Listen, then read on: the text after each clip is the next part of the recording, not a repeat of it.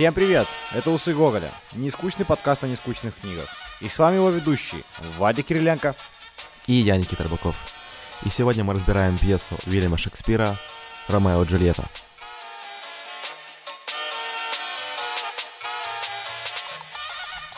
Ну что, ну что, ребята, нет повести, нет повести печальнее на свете, чем повесть о Ромео и Джульетте, поэтому сегодня мы грустим, сегодня мы печалимся, сегодня вот в Киеве, не знаю, как у вас, когда вы слушаете, но сегодня погода серая, все затянуто тучами, отличный день, чтобы поговорить о двух подростках, которые убили себя нахер, вообще просто убили нахрен, убили всех вообще там людей, там все погибли, все вообще просто, как всегда это бывает у Шекспира. Сегодня такое настроение, приготовьтесь, никаких шуток, только хардкорная юношеская влюбленность, которая превращ... потом доходит до смерти. Ну, знаешь, это стандартная ситуация, когда ты влюбляешься, потом ну, происходит до смерти, да, да, да. То есть все через это проходили, да? Поднимите руки в зале, у кого это было. Это первая влюбленность четырнадцать лет. Ах, да. В этот момент я должен закурить сигарету, да? Да, брат Лоренцо дает тебе яд, умирает твой друг Меркуцио. Ну, у кого этого не было, знаешь.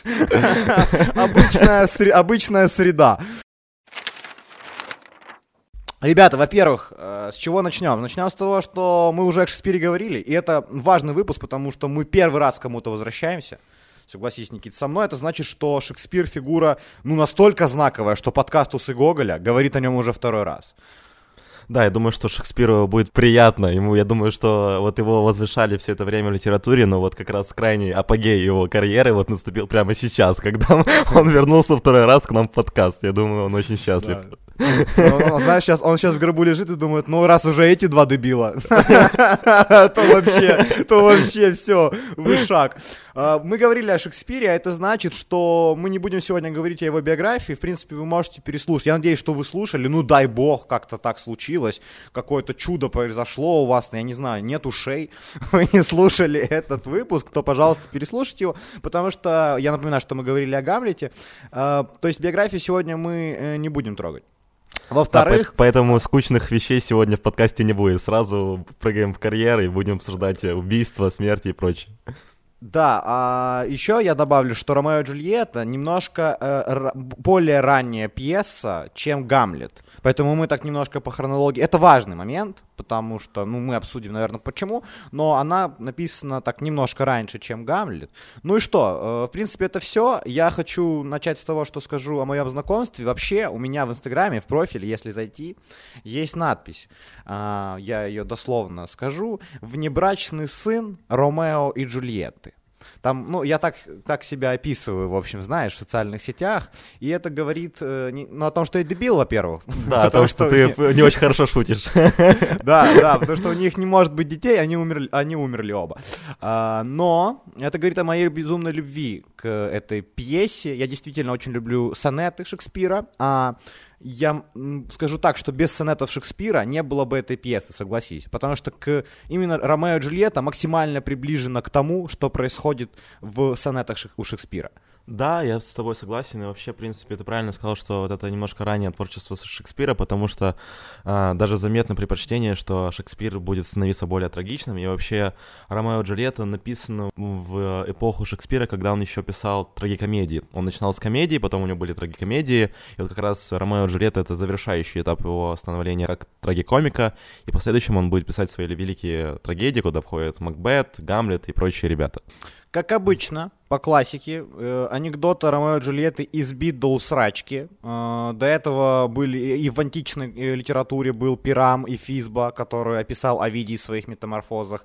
У Артура Брука была трагическая история Ромео и Джульетты, ну, которая очень похожа на все, что происходит. То есть, как это часто бывает у Шекспира, у Шекспира нет ничего, что он придумал, там, за исключением двух или там одной пьесы, э, все взаимствовано. Все взаимствовано, все избитые анекдоты, но, как мы говорили в «Гамлете», Шекспир делает из этого вечное, абсолютно вечное, абсолютно э, всеобъемлемое, на, на, на все века работающее и до сих пор э, актуальное произведение. Возможно, Шекспир этого не хотел. Ну, то есть, возможно, Шекспир, когда... Я уверен, более чем, что Шекспир, когда писал это, он не думал, что два дебила об этом будут говорить через пятьсот лет, четыреста. Но как бы так происходит, и мы действительно находим какие-то новые пласты, и сегодня поговорим, собственно, об этом. Давай, наверное, пересказывать, что там было. Короче, есть два семейства. Они друг друга ненавидят, блядь. У каждого из семейств есть по ребенку, как вы можете догадаться. Есть Ромео, есть Джульетта. Суть в том, что Ромео, он такой вот в начале пьесы, он очень влюбленный человек. У него там есть а, девушка, за которой он бегает, она его отвергает. И он вот об этой влюбленности ходит и всем рассказывает своим друзьям. Они его поддерживают, но как бы намекают, что чувак, ну типа, ну побегал и хватит, пошли водку пить, зачем тебе этим заниматься? И они в какой-то момент попадают на бал. А, они попадают на бал как раз к враждующей семье, они надевают маски, чтобы их не заметили, и на этом балу Ромео встречает Джульетту, и они влюбляются в друг друга с первого взгляда, даже не поговорив, вот они на друг друга посмотрели и поняли, что это любовь на всю жизнь, и они вот влюбляются, и с этого начинается как бы их история, они там скрываются, их семьям не нравится то, что они вместе, они там тайно венчаются, и там повествование развивается так, что Джульетта должна выйти замуж за другого чувака, за Париса, а она, чтобы это избежать, принимает яд, который на самом деле не яд, а просто он вводит ее в летаргический сон, она э, засыпает на два дня, и об этом не знает э, Ромео, он потом э, приходит в ее склеп, он думает, что она умерла, сам пивает яд, и после этого Джульетта просыпается, и она понимает, что, он, что произошло непоправимое, и убивает ее кинжалом. Вот такая вот история любви, я думаю, что все о ней слышали, эта история уже избита и в кино, и в литературе, она кучу раз, как бы там твистов на нее было очень много, поэтому я думаю, что Америку мы сейчас для вас не открыли. Самая-самая крутая сцена, которая вообще есть, которая, я не знаю, но мне кажется, это эп- эпогей всей пьесы. Это, ну вот когда я понял, что это одна из самых моих любимых вещей, это когда Ромео после бала, на котором он увидел Джульетту, на котором он влюбился в нее, он приходит к ней под балкон. Он крадется через, через двор, он, ну, то есть перелазит забор, лезет по саду Капулетти, то есть нарушает какие-то законы, что, и он на, на чувствах, на чувствах, что очень важно, приходит к Джульетте, которая стоит на балконе, и он говорит, он говорит ей, я прочитаю, «О, милая, о, жизнь моя, о, радость!» Стоит, сама не зная, кто она, губами шевелит, но слов не слышно, пустое, существует взглядов речь.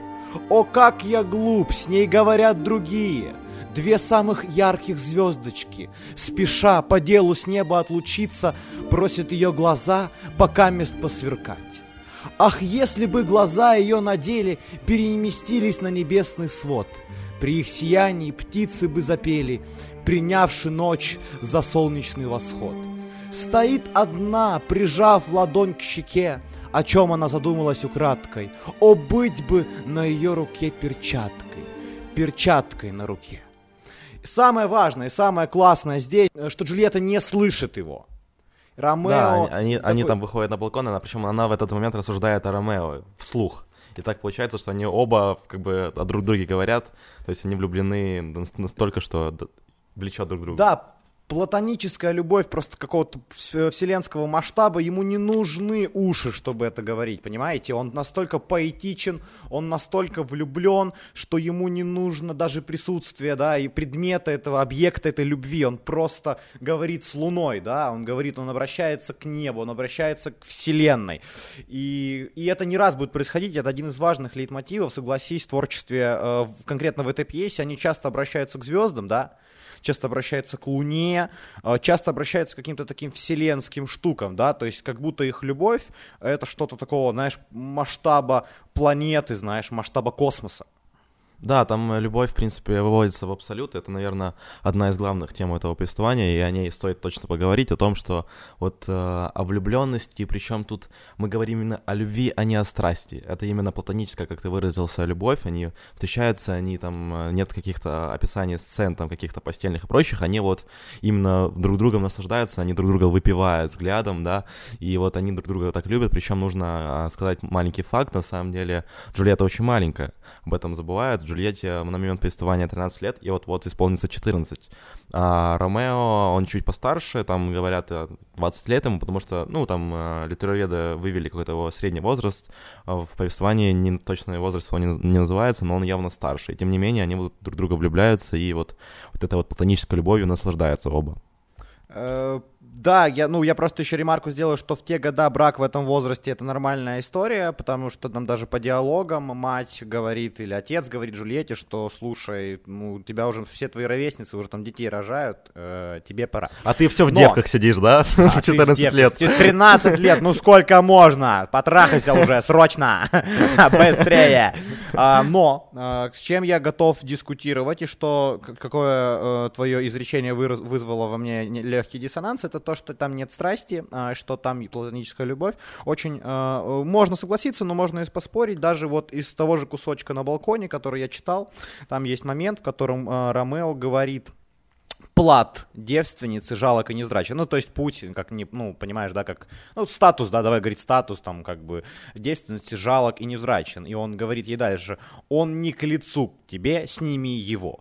И, э, насколько я знаю, я читал на русском, я, честно, не справился. Я начал читать в оригинале, я, ну, не раз говорил, что я читаю в оригинале, что, в принципе, э, слава богу, знание языка позволяет мне это, ну, раз от разу делать, но здесь я не смог, язык Шекспира немножко, ну, мне показался тяжелее, нежели там того же Фиджера, я не справился, но э, я читал э, ну, критические всякие статьи, и некоторые критики рассуждают, что в русском переводе, особенно Пастернака, э, пошлость, да, некоторый вот этот сексуальный контекст очень сильно э, занижается, да, очень сильно утрируется, и что на самом деле э, оригинальный текст Шекспира, он гораздо более пошлый, гораздо более сексуальный, и так далее и тому подобное. Слышал ли ты что-то такое, или я тебе открываю Америку? Нет, я не слышал. Так я подумал, что Шекспир еще тот шалун, раз, раз Пастернак... Шалунишка. Шалунишка, да, Вильям, ну сколько можно? Хватит, секс тринадцатилетних детей, Вильям. Пошлый Вилли, его называли в компании. Пошлый Вилли, это дети, а что ты с ней делать будешь? Она же маленькая, брат. Да, брат, ей же тринадцать лет. Оставь ее в покое. Любить буду, брат, любить буду. Любить буду, да, брат, умру ради нее, брат, в склепе. Но, да, я вот э, не слышал этого факта, но раз ты уже затронул перевод, я рекомендую вам почитать именно в переводе Пастернака. Это действительно очень хорошие стихи, мне понравилось. Там есть прекрасные изречения, которые потом будут вырваны из контекста, там на «Контактике» и прочие там цитаты.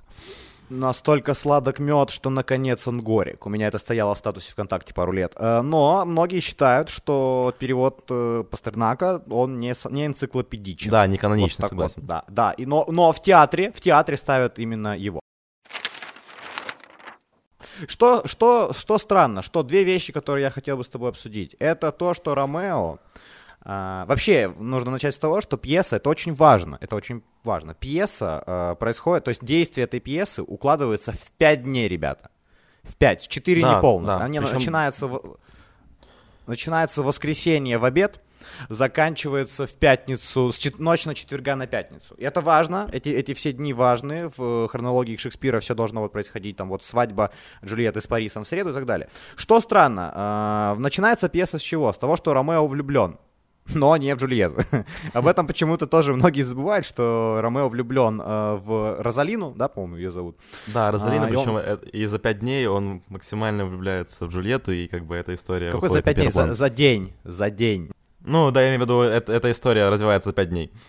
К концу дня, э, к концу да, дня да. у Шекспира э, Ромео, который в начале дня еще влюблен в Розалину, и она, он отверг, отвергнут ей, это важно, а, он влюбляется уже в Джульетту. Что это такое? Это, это непостоянность э, Ромео? То есть э, можем ли мы подумать, исходя из этого, что, ну, если бы, знаешь, Джульетта умерла бы там где-то без Ромео, он бы там через день к вечеру... О, Розалина, знаешь, это заходит в новую контактную книжку, так кто-то следующий на очереди. Пора влюбиться... заново. Ну, ну, я вот читал, что ты думаешь, как, что бы, как литературоведы это все преподносят. Они говорят о том, что на самом деле Ромео не влюблен там, в Розалину, он влюблен в влюбленность, да, он влюблен в вот это ощущение того, что он приподнят, у него там бабочки в животе и прочее, и как раз а настоящую любовь его постигает только с Джульеттой, а там до этого это были всего, всего лишь какие-то детские шалости. Может быть, может быть. Мне вообще кажется просто, что у Шекспира вот здесь иногда нужно включать какое-то логичное, ну вот когда ты читаешь Ромео и Джульетту, особенно ее, нужно включать некоторое логичное, знаешь, такое в голове представление о вещах. То есть нужно отдать себя поэзии, знаешь, ее прекрасному, не всегда логичному миру. То есть не думать о том, что, блин, почему, вот этот второй момент, монах, монах дает Лоренцо. детям, Лоренцо, который, э, вот этот важный герой, он такое связующее звено, он э, их венчает тайно, и он, у него есть свои цели, он думает, что Монтекки и Капулетти наконец-то перестанут враждовать. Ну так и получается в итоге. Да, ну то есть он, в принципе, его слова пророческие, да, он говорит, что они помирятся. Но что важно, он сначала как бы их тайно венчает, раз, незаконно, нарушает закон. Во-вторых, дает Джульетте яд, да, то есть то, чтобы не яд, а вот это зелье, чтобы она выпила и спала, да, и ждала Ро- Ромео. Придумывают эту дикую схему с тем, что они убегут. Да, когда Дж- Ромео знаешь, вернется. Это какое-то ограбление по-итальянски, вот это, знаешь, да, эти фильмы да, дешевые. И, и я читал и думал, что, что ты дальше придумаешь, брат Лоренцо? Может, ты героин дашь, я не знаю. Может, что, что у тебя там припасено еще, ты монах? Я просто представляю, батюшка говорит, слышишь, ты хочешь это, ну, типа там тайно повенчаться, есть еще героин и что-то знаешь, еще там. Экспедиционисты, знаешь, он такой открывает плащ, и там, знаешь, всякие зелья и прочее. Тайное венчание, я чтобы поспать, хочешь убежать с супругой от отца. Семьи, все, у Возьми, нас все, по- все в пакете дешевле да, будет. Да, да, три в одном, Ромео, ты ж богатый парень, да? Но это, это очень странный перс, и э, есть момент важный, о котором я думал, и на который меня натолкнули там тоже критические разного рода статьи. Э, там какая ситуация дурацкая происходит, очень дурацкая на самом деле. Э, он придумал всю эту схему, которую мы сейчас обсудили, и он, Ромео, Ромео убил же, Ромео, ты говорил об этом, Ромео, получается, изгнан, да. Да, его изгнали из-за того, что он убил кузена или племянника Джульетты Тибольда. Там у них была перепалка, и, в общем, она, ну, они враждовали. И... Двоюродного брата, наверное. Тибольд наверное. убивает друга Ромео, а Ромео там отместку убивает Тибольда, и его выгоняют из города. Такой вообще, Тибальд его зовут, и он брат, я сейчас вот открыл Google, он двоюродный брат, ну, то есть он племянник матери. Жилье. А, ну, короче, племянник, да, деревень. Да. Я никогда С- в этом сериал, не разбираюсь. Сериал, сериал «Сваты» пошел. А, ну, у, у, у, у, просто у Шекспира реально там дохрена всего. Ну, то есть, меня еще знаешь, что бесит? Вот это, кстати, это такое лирическое отступление. Когда ты читаешь пьесу, там все главные герои, они же на первой странице, да? Ну, да, типа, да, да. И надо возвращаться обратно. Да, да, да. И в пьесе же, да, оно всегда начинается без какого-либо экспозиции. То есть, ну, там не говорят, вот Ромео, он там сын э, тех-то, тех-то, вот у него есть такие-то, он такой-то чувак. То есть, как это в обычном романе, как это, знаешь, в нарративе обычном. Там сразу Ромео, Розалина, разбирайся как хочешь, бля, парень, типа, насрать вообще. Ну, вот как хочешь. Вот реально, ты сам с этим дерьмом разбирайся. Я Уильям Шекспир, я написал, ты там как хочешь. И потом я, уже блядь, появляется... вертел этот мир на своем, блядь, да, глобусе. Да, да, да, на глобусе. И там начинается кормилица Джульетты, короче, какой-то старик, Монтекки, Парис, Эскал. Короче, все, куча типов. Причем у меня еще Парис, я не мог отделаться от мысли, что это Парис из, из этого, из Илиады.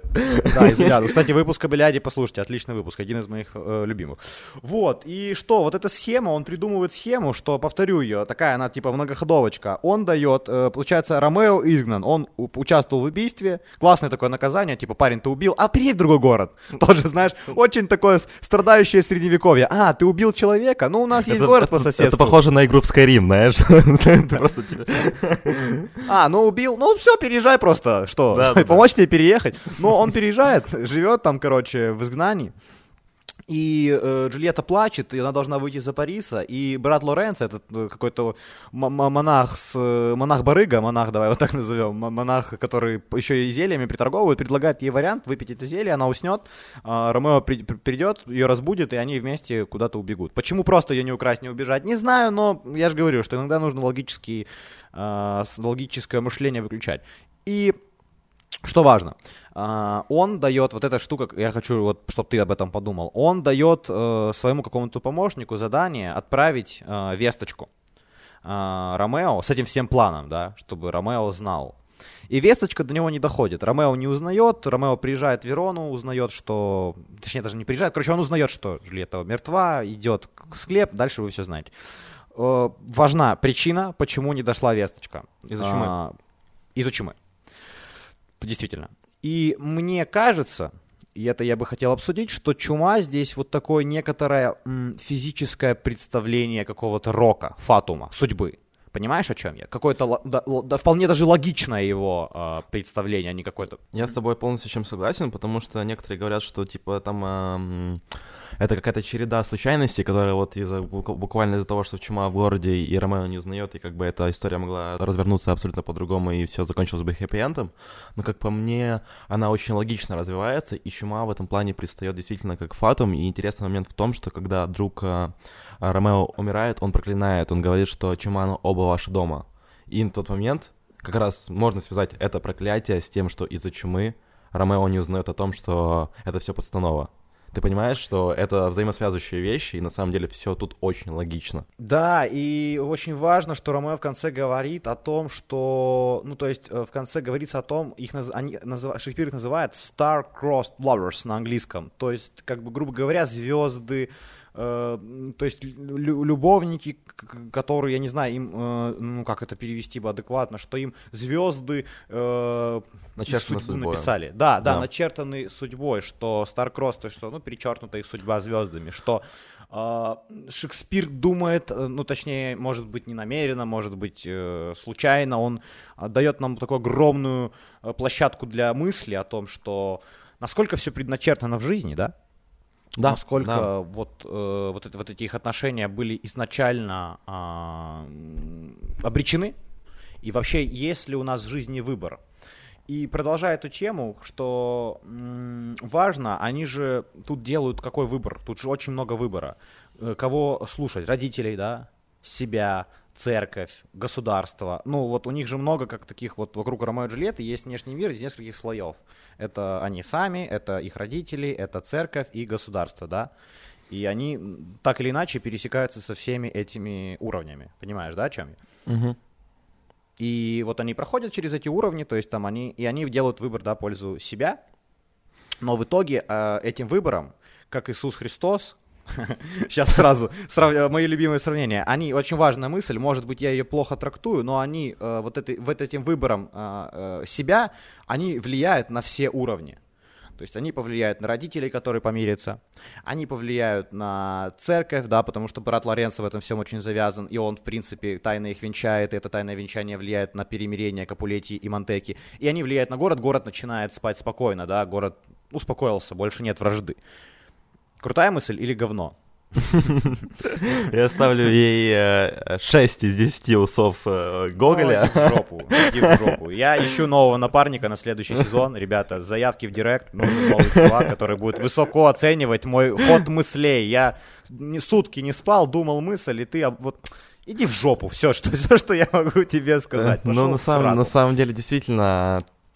красной нитью выбор и Ромео и Джульетты переплетается с судьбой всех персонажей, и вся кровь на их руках и на руках всех окружающих ведет к тому, что в итоге-то, в итоге-то у нас получается хэппи-энд, даже несмотря на то, что Ромео и Джульетта умирает, для них это трагично, но тем не менее они воссоединяются навсегда, и даже когда Джульетта просыпается, понимает, что Ромео умер, она как бы пытается выпить этот яд, и яда не остается, она берет кинжал и а, протыкает себе грудь, и она с ним воссоединяется, и потом их, их родственники, их родители выливают золотые статуи на их могилах, и они вместе до конца, и на самом деле тут очень важно понимать, в какой момент времени пишет Шекспир для самого себя эту пьесу, потому что он еще не до конца, он трагичен, да, если смотреть на а, пьесы, которые он будет писать в последующем, там а, Макбет, а, Гамлет, Отелло, там все намного хуже сложилось для всех остальных, даже несмотря на главных героев, там вообще все плохо было у всех, а тут, тем не менее, вот если не брать судьбу этих двух персонажей,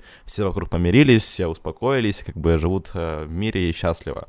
Интересно то, что вот когда не была написана эта пьеса самим Шекспиром и витала в воздухе вот эта вот вся моя история, ее писали разные люди, и итальянцы спорили о том, чей же город, собственно, был источником этого вдохновения, и вот потом Верона побеждает, и там интересный факт, я был в Вероне, там есть и балкон этот, и Джульетты, и там и могила есть, и там, где вот этот балкон есть, там есть место, куда приходят все влюбленные, и вот они там записочки оставляют, замочки, очень клевое место, сила для вот любви, знаешь, мега-любви такая в Вероне есть.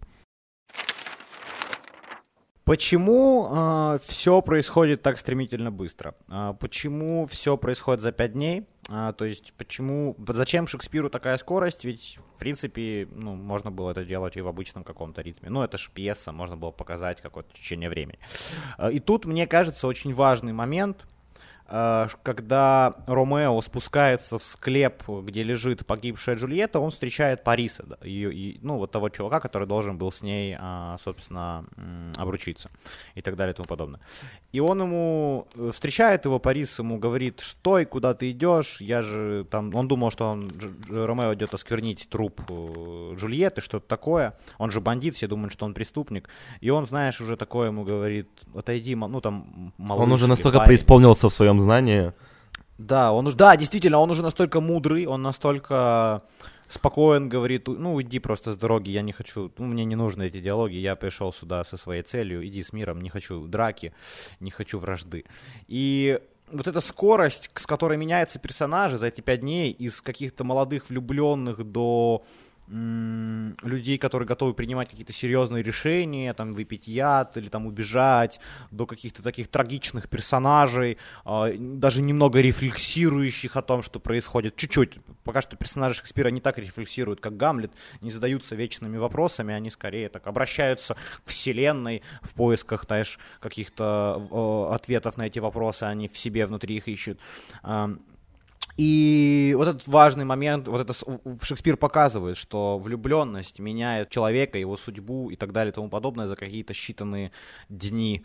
И эта трансформация Ромео в этом эпизоде, она, конечно, показательна. Там интересный еще момент, вот это если рассматривать это с точки зрения каких-то философских моментов, то я с тобой согласен, но там еще нужно а, принимать во внимание особенность построения шекспировской сцены. Это тоже было очень важно, как строился сам «Глобус», потому что это была а, сцена, на которой не было занавесок, то есть они не могли мизансцену никак отделить, и то есть не было актов между этим делом, и получается даже тела, которое было несметное количество, они выносились посредством того, что актеры объявляли, что тем или иным способом нужно унести тела. Не было такого, что занавеска закрылась, да, актеры встали, вышли, и как бы сцена поменялась. Нет, и поэтому вот эта быстротечность можно также объяснить тем, что м- это было важно с точки зрения построения самой пьесы, да, и Шекспир писал для своих актеров. И там есть интересная мысль о том, что даже Ромео в какой-то момент э, в тексте его называют таким э, большим грузным мужчином. Это объясняется тем, что э, сам актер, который главный актер, который играл у Шекспира все роли, он в какой-то момент э, просто потолстел, да, и вообще, если смотреть за творчеством Шекспира, интересно то, что он пишет сначала о молодых, потом, ну, там, допустим, идет Ромео, потом идет, идет Отелло, потом идет Гамлет, потом идет Макбет, да, и по нарастающей, потом идет Король Лир, и они как бы стареют, и, и старость героев Шекспира зависит от того, что главный актер тоже старел, да, и как раз он писал для этого главного актера все роли. Это интересная мысль, которая именно, если с точки зрения этого рассматривать тексты Шекспира, тогда многие смыслы открываются по-другому. Ну да, и вообще мы рассматриваем, ты правильно, в правильную сторону пошел, мы рассматриваем тексты Шекспира как исключительно какое-то литературное явление, но в первую очередь и в самую важную очередь это театр, а, театр, который мы, наверное, не очень сильно понимаем, а, к сожалению, а, вот. И я еще очень интересную мысль послушал какого-то там чувака, который сильно шарит в театре, там на ютубе какое-то видео смотрел, а, я, знаешь, эти странные видео смотрю, где триста просмотров, я такой вот, я, знаешь, чувствую себя в андеграунде каком-то, что я именно очень умный человек, я такие знания отбираю, и триста человек, как я, гений, и все, все остальные дебилы. Ну, короче, я смотрел видео, и он говорил о том, что он интересную мысль сказал, но он прям какой-то театральный эксперт, говорил, что я видел очень много удачных Джульетт, ну, на сцене, и очень мало удачных Ромео. И он это объяснил тем, что любовь — это такое состояние женской души, знаешь, больше, что вот это сыграть вот эту влюбленность, какую-то абсолютно м, платоническую, да, абсолютно какую-то, ну, нелогичную, казалось бы, да, в... там один день прошел, там, знаешь, через пять уже умираем, блин, странно. Вот, что это, знаешь, мухи-однодневки такие. Да, и вот он говорит, что это абсолютно женская история, и что Ромео достаточно тяжелый персонаж для того, чтобы его сыграть, с чем я, наверное, согласен. И, в принципе, я думаю, что мы можем потихонечку, чуть-чуть уже резюмировать сказанное. Сказано было много. Ничего а, полезного, как обычно. Ничего полезного, да, только какие-то дурацкие штуки. Я хочу напомнить вам, что есть прекрасная песня «Океан Эльзы», которая называется «Джульетта», и где э, Святослав Вакарчук, который еще не баллотировался никуда и не был политиком, говорил о том, что «Моя Джульетта, от бы ты побачила сама, яка на твоєму балконі настала зима. Моя Джульєтта, кажуть, що любов уже не та. Хіба б ти сьогодні мовчала, Джульєтта?» А, и он говорит о том, что изменилось время в этой песне, и что поэтов уже нет, а, что вот мы потеряли эту, знаешь, эту поэзию.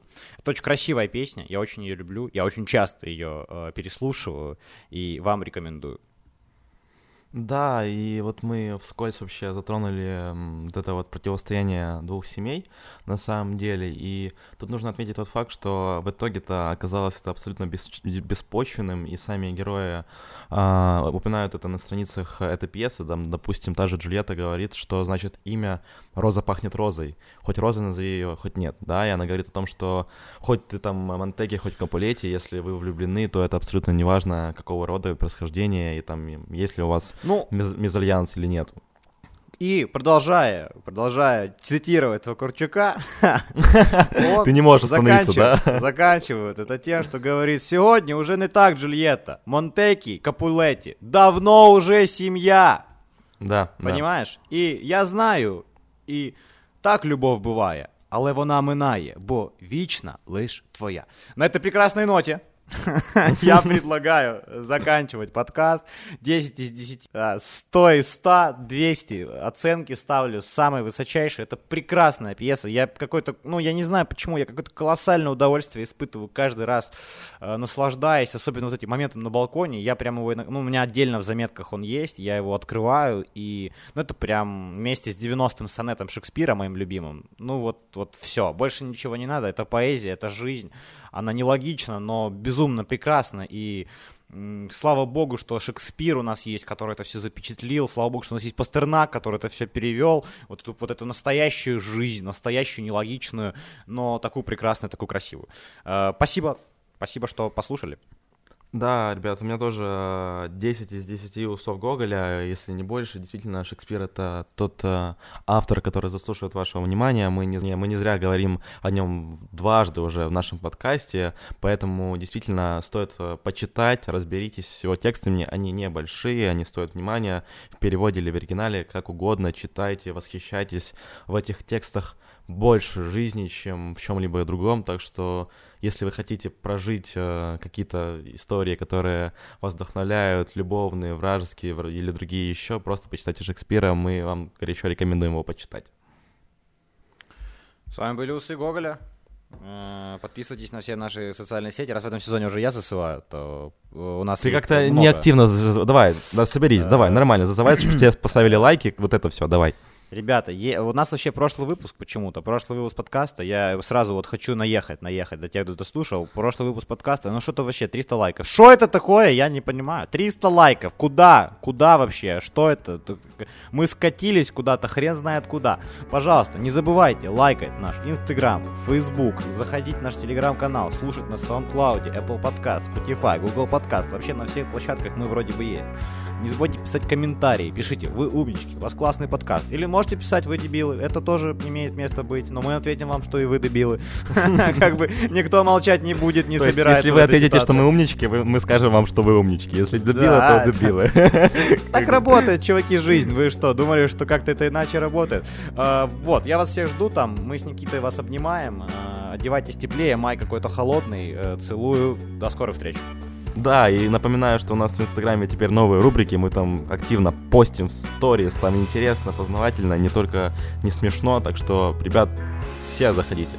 С вами были Усы Гоголя, пока-пока. Ну я, Джульетта, он бы ты побачила сама.